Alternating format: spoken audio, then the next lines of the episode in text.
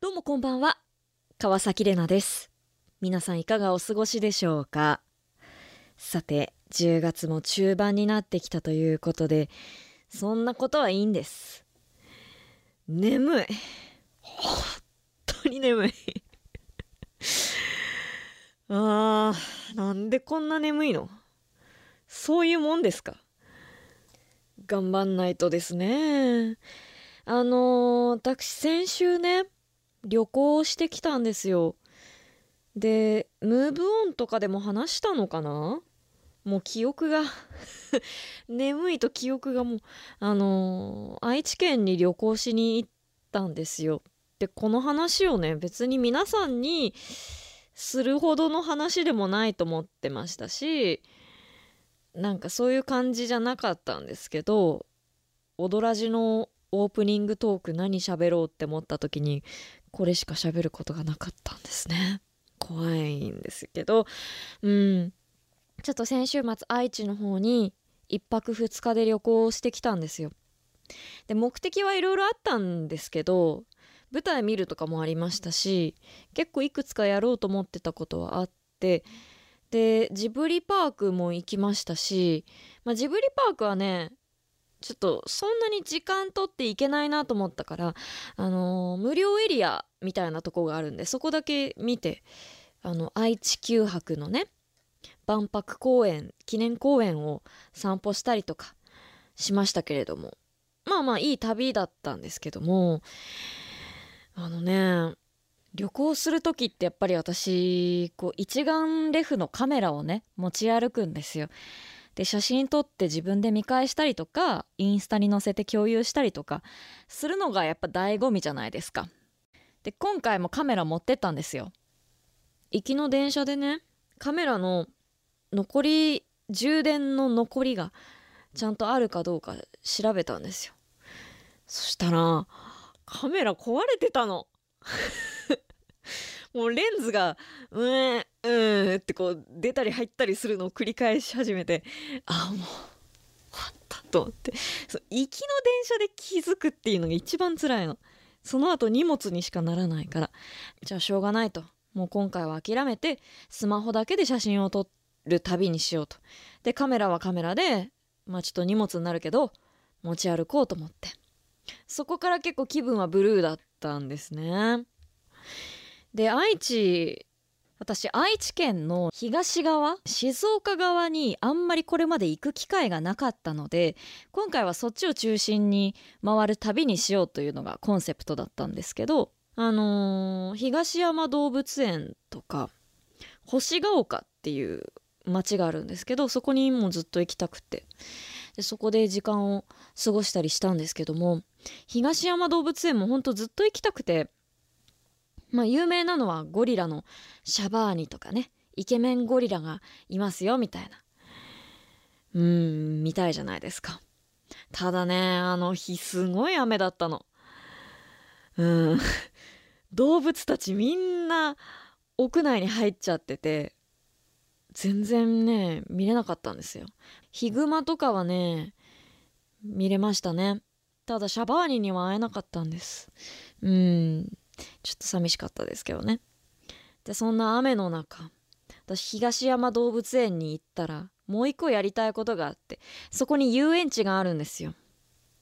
で、遊園地、まあ昔懐かしい感じの遊園地で、メリーゴーランドとか、ちょっと簡易的なジェットコースターとか、いろいろあるんですけど、私はそこのね、あの、びっくりハウスっていうところと、ミラーハウスに行きたかったんですよ。で、びっくりハウスって、乗ったことある方はわかるかもしれないんですけど、そう、なていうのかな。家の中に入って座ってくださいって言われて、座ってると、こう、マトリックスみたいに、なんていうのかな。体操の大車輪みたいな感じでぐるぐる家の中をこう、回れるみたいな。縦回転で。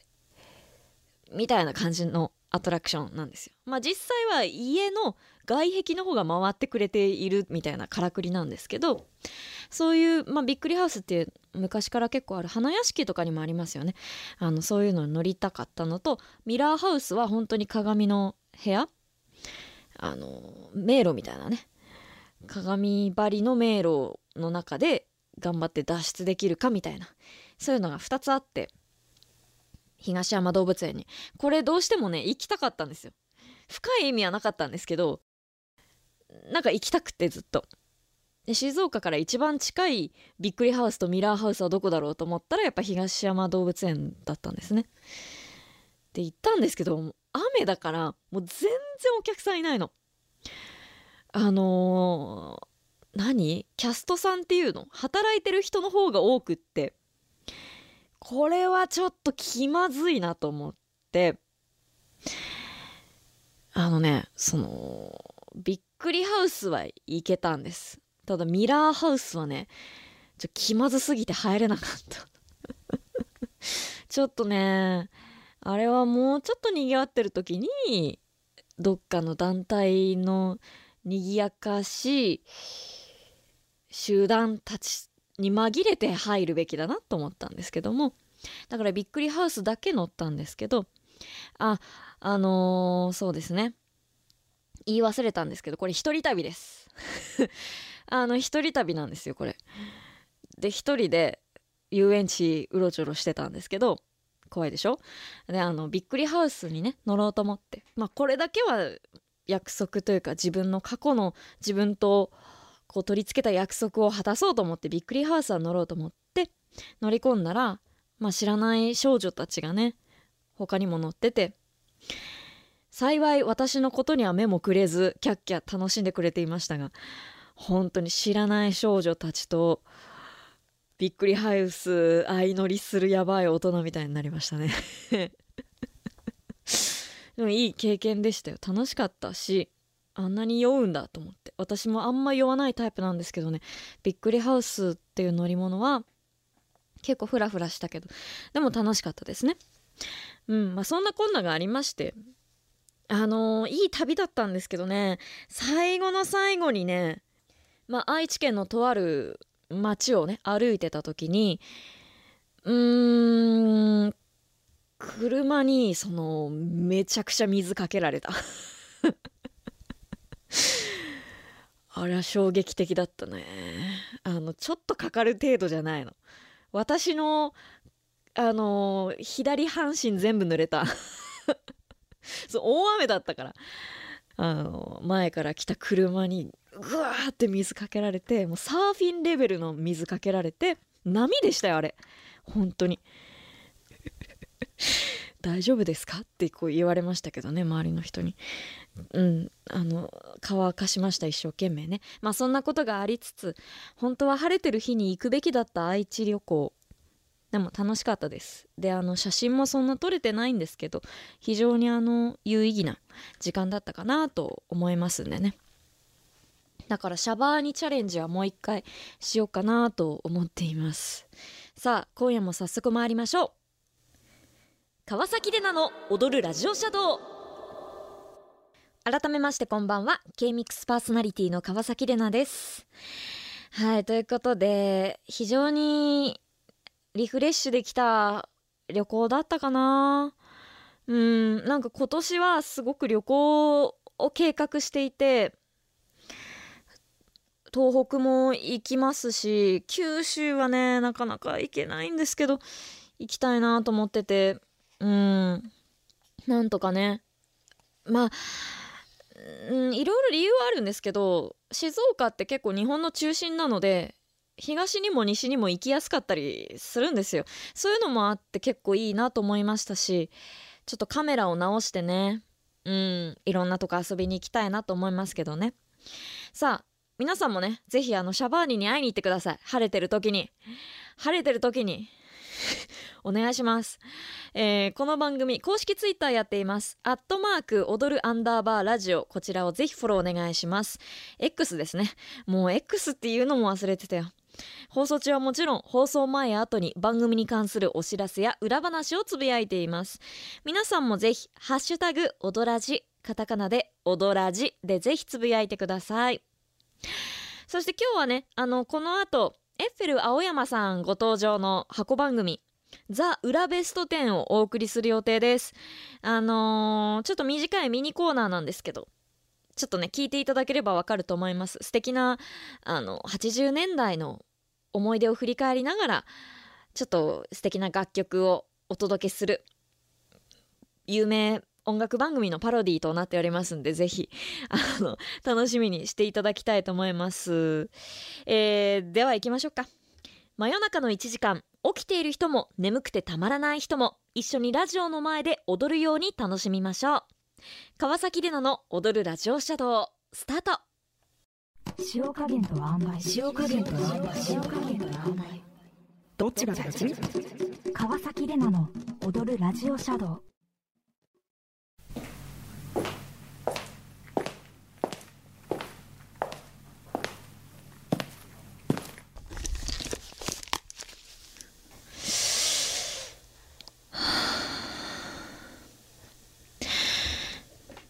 性癖クラッシャーです。よろしくお願いします。緊張する。あああああまあまあまあま。あ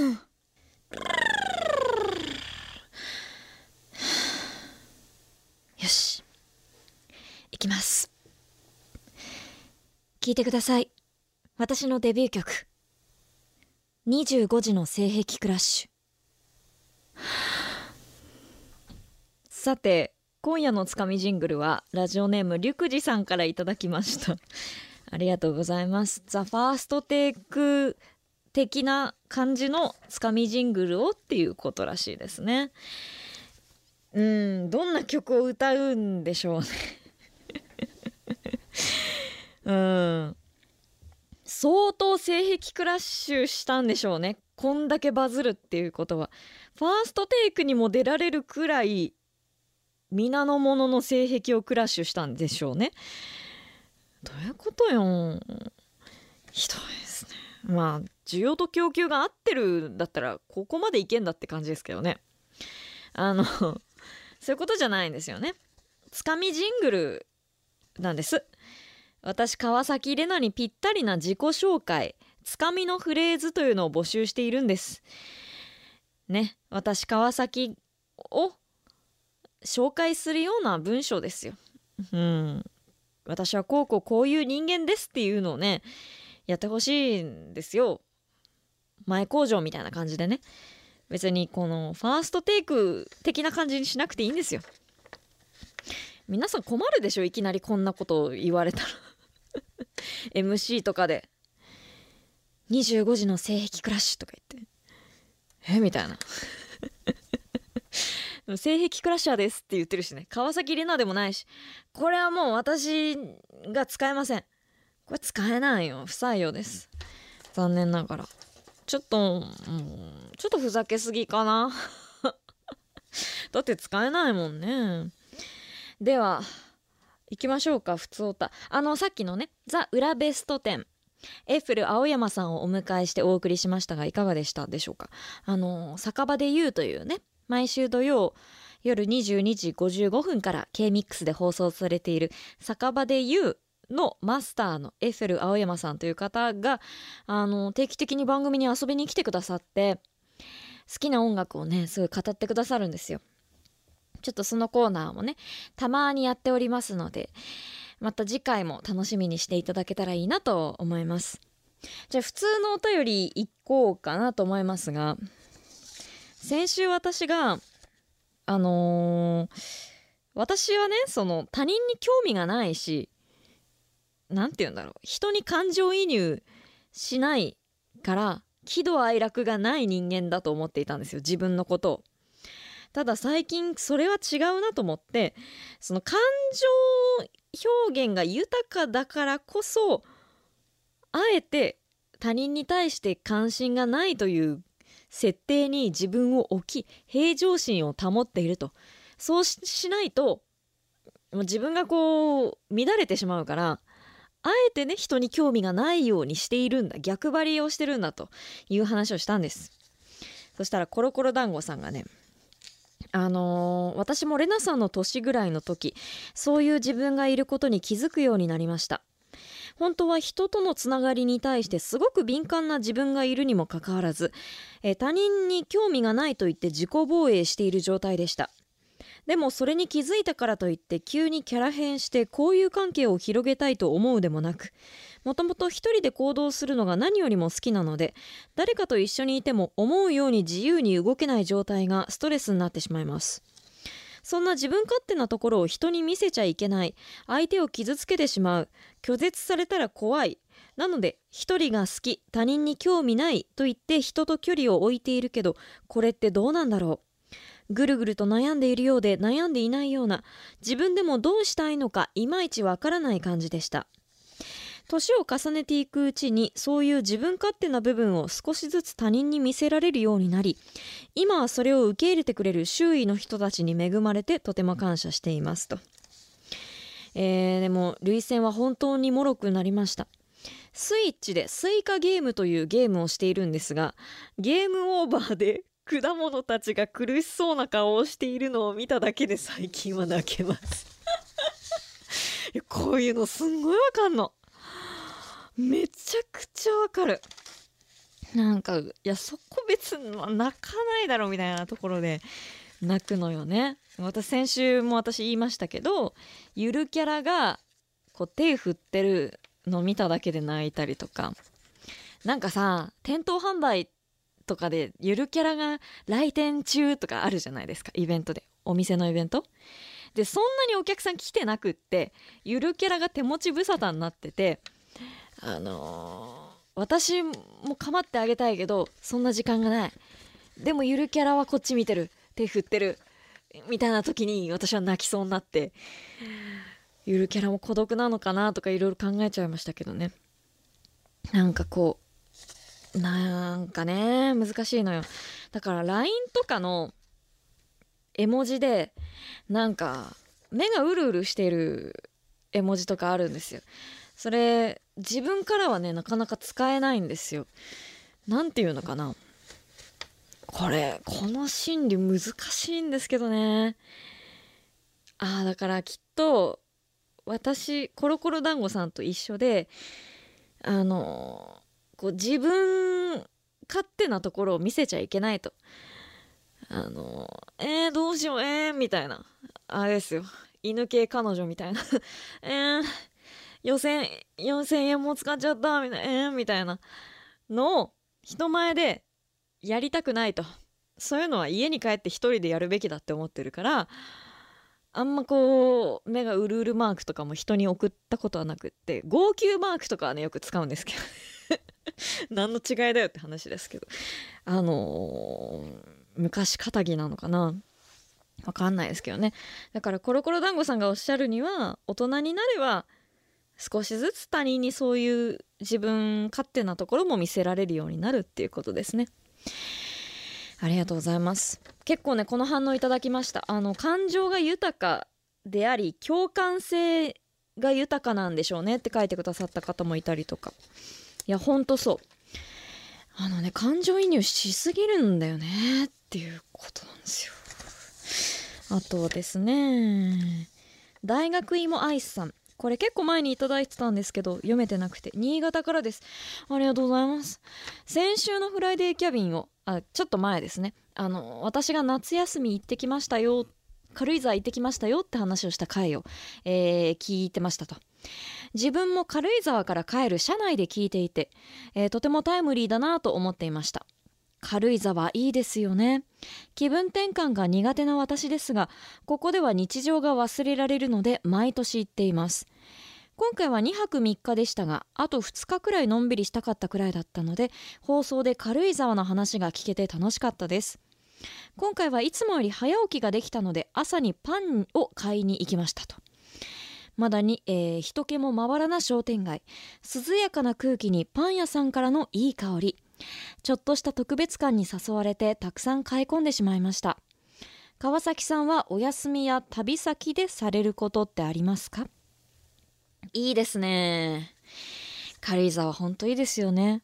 私も今年の夏行きましてやっぱ空気とか時間の流れがこうまたいつもと違う感じがしてね素敵だなと思いましたけど旅先ですることか。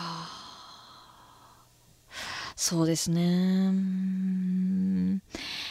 一人旅が多いので案外ホテルで一人打ち上げとかはします。よくありますよね。出張中のサラリーマンとかがよくやる。なんかコンビニでつまみとか買ってホテルで食べるみたいな。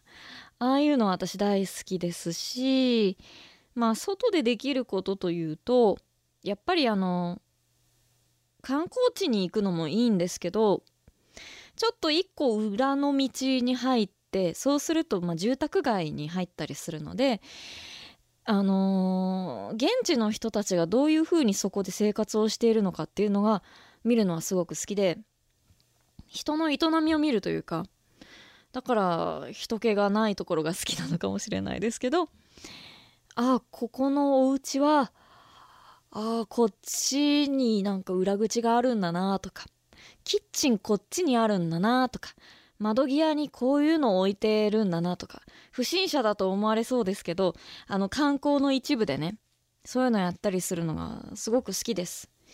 観光地はまあねいつでも行けるかもしれないけどそういう人の営みっていうのはリアルタイムで過ぎていくものですからすごく私は好きかなと思いますね。あとねスカイベリーさん岡山ですね。岡山から。ありがとうございます。えー、っとですねラジオから流れるレナさんは誠実で真面目にお仕事に取り組んでいる姿を感じますが学生時代のレナさんはどのような学生さんだったんでしょうかと。この方もね大学生の方なんですけども。えー私が想像するにはミュージカルに夢中な真面目な女子学生さんで何事にもコツコツ行っている姿を感じます。そのままのレナさんが現在のお仕事についているんではないでしょうかと。私は現在夢を実現させるために学部を卒業して就職せず進学しました。最近学部時代の友人と会うと学生時代と違い2年弱しか経過していないのに、えー会話をしていてものすごく大人になっていて驚き私は焦りを感じました。頭の先から足の先まで学生の私は24歳になるのに社会人は仕事に責任を持ち社会人としての常識や知識を持たなくてはいけないなどと想像だけで正直ピンときません。レナさんが実際に就職され社会人になられて学生の時とは大きく違うと感じたことを教えてくださると嬉しく思う私ですと。うん。22歳。22歳の方かな？まあ学生の方ですね。いやーそうですね。これ本当に私も大学の時にすごく思ったことですね。うん。まず学生時代の私どんな学生だったか。基本的にはスタンスは変わってないんですよ。中学高校の時はうーん陰キャでしたし友達も本当に少なかったしあのなんて言うんだろう。まあ本読みながら一人でお昼食べてた時期もありましたしまあ一人が好きだったのかなって思いますね。であのまあ学生の時もね結構趣味がいっぱいあったからあの学校以外のところですごく楽しく生活していたかなと思っていてだからそんなに学校に深い思い入れがあるかと言われるとそういうでもなくてそういう意味ではまあ等身大っちゃ等身大なのかもしれないんですけど大学に入ってからミュージカルのサークル入ってそっから私の学生生活が始まったっていう感じはしましたね。うん。大学の時はねほんと自分で言うのもなんなんですけど超真面目だった。本当に。あのね学校行くじゃないですか大学。で大学ってその授業ごとにクラスが変わると思うんですよ。ホームルームみたいなのがないからこの授業を受けに行く時はこっちの部屋でこの時はこっちの部屋で違うメンバーとみたいなそういう授業の取り方なんですけど大学って。だから友達ってできないんですよ。なかなか。で何人かできましたけどそれでも別にそのクラスその授業だけで会うみたいな友達ばっかりだったので結局なんか固定の大学のお友達みたいなのはいなくって。そうすると何が起こるかっていうとあのー、ノート見せてとかができないんですね。だから風邪ひけないんですよ。休んだから先週のノート見せてくんないとか言う相手がいないからそもそも風邪をひけないと。これはまずいなと思ってまあ誰かと隣の席に座るみたいなこともなかったので基本的に前から3列目の一番前の席とかを取っててそれであの先生に顔を覚えてもらおうと思ったんですね。であのー、その積み重ねが功を成した時もあって私がインフルエンザでね休んだ時があったんですよ大学を。でその次の週にねなんだっけなテストがあったんですよミニテストが。でこれがなんか通知表に響きますみたいなことを言われて聞いてないと1週前休んでたからその告知を聞いてなくってうわやばと思って先生に「あのー、すいません」と「先週インフルエンザにかかってこのテストの存在を知らなかった」と「それもちょっと考慮していただけますか?」みたいなことを恐る恐る聞いたら「あのー、いつも前の席で受けてくれてるから」っていうことでちょっとね優しくしてくれた時があって先生が。来たと思ってね。ずるいでしょ？でも友達がいないとこういう生き方をするしかないんですけど。そんなこともありました。だから真面目でしたけど何て言うかねあのななんだろうな。専門学校からすぐ若くしてお仕事してる人とかもいるじゃないですか。本当にあの尊敬するんですよ。であの社会人の人って何歳でももう社会人だから大人に見えるんですよね。で私もアルバイトしてた時とか私より年下だけどあの社員の人がいたりとかして。それに対して私はすごいなと思ったんですよ。あの言動も振る舞いも大人だなって思ったんです。私より年下なのに。それは間違いなくて。だからあのでもね難しいんですけどすいませんね。話長々と。社会人になって今思いますがあんま学生時代とあんまり変わんないかも。正直あんま変わってないです。一個自分のする仕事に責任が一個乗っかっただけで気持ちとしてはそんなに学生時代と変わっていないのでスカイベリーさんもそんなにあの不安に思わなくていいと思いますし多分スカイベリーさんが傍から見ていてこの人すごい大人だなみたいな。私と同い年なのになんかもう立派な社会人じゃんって思ってる人かもしれないけどその人自身も自分学生の頃から変わってないなって思ってると思いますし一個仕事をする上で乗っかる責任感みたいなのがそういうこう社会人の顔を作っているのかなと思いますんでね。あの心はいつもチャイルドでいるべきだと私は思うのでそのままでいいと思いますよ。さあこんな感じで普通のお便りいつでもお待ちしています。番組への感想質問最近あったことなど何でも教えてください、えー、踊るアットマーク kmix.jp odoru アットマーク kmix.jp までお待ちしています。さあお知らせの後は放題し放題のコーナーです。スリーピースに分かれた走馬灯。スリーピースに分かれた走馬灯。手のひら返し肩パッド。手のひら返し肩パッド。川崎レナの。川崎レナの。川崎レナの。踊るラジオシャドウ放題し放題さてこのコーナーではお題となる有名な洋楽を聴いてリスナーの皆さんにそれにぴったりな放題つまり日本語のタイトルを送ってもらいます。例えばシンディ・ローパーの「Girls Just Want to Have Fun」という曲に「ハイスクールはダンステリア」という放題が付けられたように直訳ではなく本来のタイトルのことは一旦気にせずインスピレーションで皆さんに放題をつけていただきます。一番素敵なタイトルをつけてくださった方には番組からステッカーをお送りします。今回のお題ソングは BTS ダイナマイトです。はい。まあ有名ですね。だいぶヒットしましたし韓国のグループですけど世界中でヒットしたという感じの曲だと思いますけどもこれねちょっとこの曲聴いて皆さんどんな印象だったんでしょう。これにあのインスピレーションで新しく放題をつけていただいております。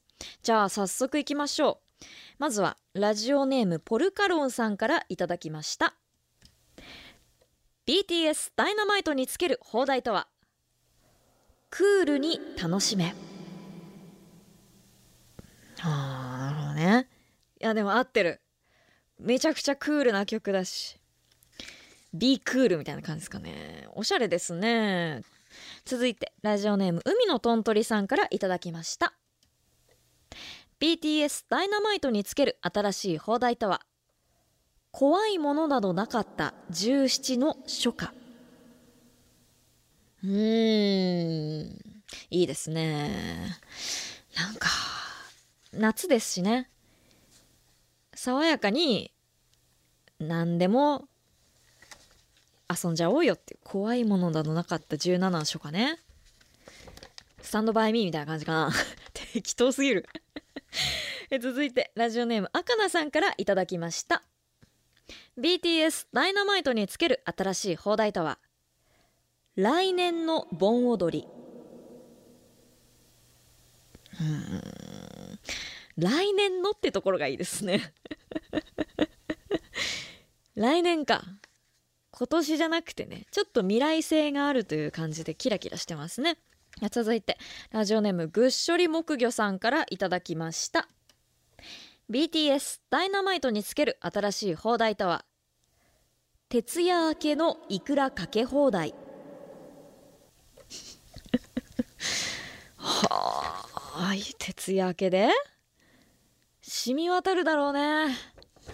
あどうなるんだろう？やったーってなるのかな？もうちょっと疲れたってなるのかな？ちょっと不思議ですけどね、えー、続いてラジオネームれなちゃんの靴下が片方見つかりませんさんからいただきました。BTS ダイナマイトにつける新しい放題とは君の笑顔に僕は星のかけらとなる。いいですね。素敵。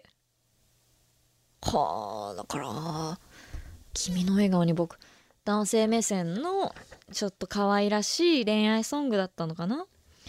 続いてちょっとこれもハッピーですね。ラジオネームホロゴンさんからいただきました。BTS ダイナマイトにつける新しい放題とは幸せなら手叩いちゃう？おー。確かにクラップ入ってますからね。なるほどね。なんかそうやって聞くとこの曲もなんか面白いですね。愛さんのハピネスみたいな感じに聞こえてきますけど。続いてあーかわいそうにって感じですね。ラジオネームラバー2000さんからいただきました。BTS ダイナマイトにつける新しい放題とは司法試験まであと3日と16時間。ちょかわいそうですねっていうコメントもおかしいですね 私の。一番大変な時ですよ全然幸せなら手叩けないタイミングですからね。続いてラジオネーム磯優さんからいただきました。BTS ダイナマイトにつける新しい放題とはまかないから生まれた恋。なあ。何？まかないから？どうえまかないお願いしますって言ってこっそりミニハンバーグもつけてくれってドキみたいな感じですか？大丈夫かな？わかんないですけど。続いてラジオネームしらすと私さんからいただきました。BTS ダイナマイトにつける新しい放題とは？アドバルーンが飛んだあの日。うん好きですね私。情景が見えますもんね。なんか綺麗な空がね思い浮かぶんですよね。続いてラジオネームズーファクトリーさんからいただきました。BTS ダイナマイトにつける新しい放題とはこの一瞬のために死ぬほど努力してんだよ。おーいいな。えー、なんか好きかも。きですね。こう来るか。爽やか系と思ったら情熱系でね。続いてラジオネームよりより営業マンまだまだ続投中さん。BTS ダイナマイトにつける新しい放題とは？じゃない方。ほうこれ男子たちが好きな女の子を取り合ってる。でも中には一番人気じゃなくむしろ目立たない控えめな女子が好きな男子だっているのさ。いいこと言いますね。ちょっとハイスクール感がねこの曲あるんでね。私すごい好きなんですよね。続いてラジオネームゼムポコエンさんからいただきました。BTS ダイナマイトにつける新しい放題とはじゃんけんでお前はパーを出す。はあ。巧妙な心理戦っぽさを感じました。だってこの曲からちょっとねあのそういう系統でもう一枚いきます。ラジオネーム 2, 2回回答さんからいただきました。BTS ダイナマイトにつける新しい放題とは軽快に攻略する脱出ゲーム。うん。脱出ゲームを想像したみたいですね。でもわかる。なんかゲーム。人生はゲームだぞって歌なのかな。勝手に。うーん。やっぱり思考がねすごいですね。えっ、と歯ブラシマ1号さんからいただきました。BTS ダイナマイトにつける新しい放題とはプリン体の逆襲。これこそかわいそうだ。プリン体もねどうどういうつもりで痛風とかになってるんでしょうね。人の体って。なんか痛風でプリン体のせいにされてるのかわいそう。食べてんの人間じゃんって思うけどね。続いてラジオネーム大体 OK ですさんからいただきました。BTS ダイナマイトにつける新しい放題とはデジタルチャップリン。これさどういう意図で書いたのかを知りたい。デジタルチャップリンだって AI 小林幸子みたいなことですか 違うかな。私はそう捉えるけど。続いてラジオネーム雨の日さんからいただきました。BTS ダイナマイトにつける新しい放題とは乳首と皮膚の境界についての考察。乳首と皮膚の境界線ね。確かにね。言われてみたらそうだよね。うん境界線なんてさ合ってないようなもんじゃん。色が変わってるからこっから乳首なんですかっていう話だよね。どこからが乳首なんだいって話よ。最後。青コーナー赤松さんからいただきました。BTS ダイナマイトにつける新しい放題とは君の思い出ケツしかない。これもひどいですね。そんなに薄い関係だったの？まあそれはそれで、まあ、逆にケツが残ってくれてよかったかって感じですけどね。はいじゃあ以上です。最後の方ひどかったですけどね。じゃあ私が好きなものをね1枚選ぼうと思いますが。そうだな。私でもねこれかな。なんかグッときた。隙間を縫ってこの砲台を生み出せるのってすごいなと思ったのでこれにします、えー、今回はラジオネームしらすと私さん。アドバルーンが飛んだあの日。こちらです。おめでとうございます。しらすと私さんにはステッカーをお送りします。おめでとうございます。川崎レナの川崎レナの。踊るラジオシャドウ。川崎レナの。踊るラジオシャドウ。あっという間にエンディングのお時間ですさて今夜もありがとうございました。ではお知らせです、えー、来週10月21日土曜日の放送では寝かせてなんかやんねえよそしてアイラブ踊らじをお送りする予定です。寝かせてなんかやんねえよはついつい目が覚めてしまうようなフレーズを募集しております。なんかね聞いてるだけでこう深夜1時でも起きちゃうようなフレーズっていうのを送ってください。そしてさっきね告知しましたけど「アイラブオドラジおはがき限定コーナーです。こちらね番組をとにかく褒める内容をおはがきでお送りください。これは間に合わなかったらまた次の機会に回しますので気にせず、あのー、タイミングで送ってきていただければと思います。で来週リスナーズサンクスウィークでしょ？ね本当に何も考えてなくてどうしよう。他の番組がいろいろやってて正直ねこういう収録番組ってそんなにね関係ないようなウィークなんですけどでもサンクスは言わなきゃね。っていうことであのー、いつもよりちょっと多めにステッカーとノベルティを皆さんにプレゼントできたらいいなと思っていてまあステッカー踊らじのステッカーとあとノベルティドアノブプレートっていうのがあるんですけど今その2つのプレゼントをやっていてこれ欲しいという方あのー、希望と書いて送ってください、まあ、ステッカーもしくはドアノブプレート希望と書いてメッセージに添えて送ってください。あのー、なんか普通歌とかでもいいのでぜひあのそれであのできるだけ多めにプレゼントを出せたらいいなと思っていますしちょっとね私も来週どうしようかなと思ってまだ決まってないのよ。どうしよう。困ったもんですよ。あのだからいつもよりちょっと多めに普通歌読んだりとかするかもしれないのであのこれまでね番組にメッセージ送っていなかったけれどなんかノベルティ欲しいだという方でも全然いいです。あの希望と書いてなんかちょちょっとメッセージ添えていただければあの私が読んでちょっと見たいなと思いますんで、ぜひよろしくお願いします。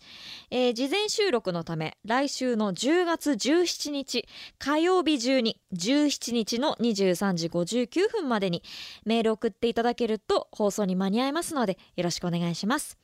メッセージは K-MIX オフィシャルサイト番組表にあります川崎レナの踊るラジオシャドウのメッセージフォームからもしくは直接メール踊るアットマーク KMIX.jp odoru.kmix.jp です。えー、っと、今週もね、メール採用者の中から毎週抽選で1名様に番組特製ドアノブプレートが当たります。ぜひ、住所、氏名、電話番号も添えてお送りください。あのー、コーナーの詳細、ツイッターの公式アカウントでもチェックできますので、ぜひご覧いただけたら嬉しいです。ということで、ちょっとどうなるんだろう。わからん。でもあのステッカーとドアノブプレート欲しいという方はぜひ希望と書いてメッセージに添えて送っていただけたら嬉しいです。ということで来週も元気にお会いしましょう。お相手は川崎れなでした。また来週！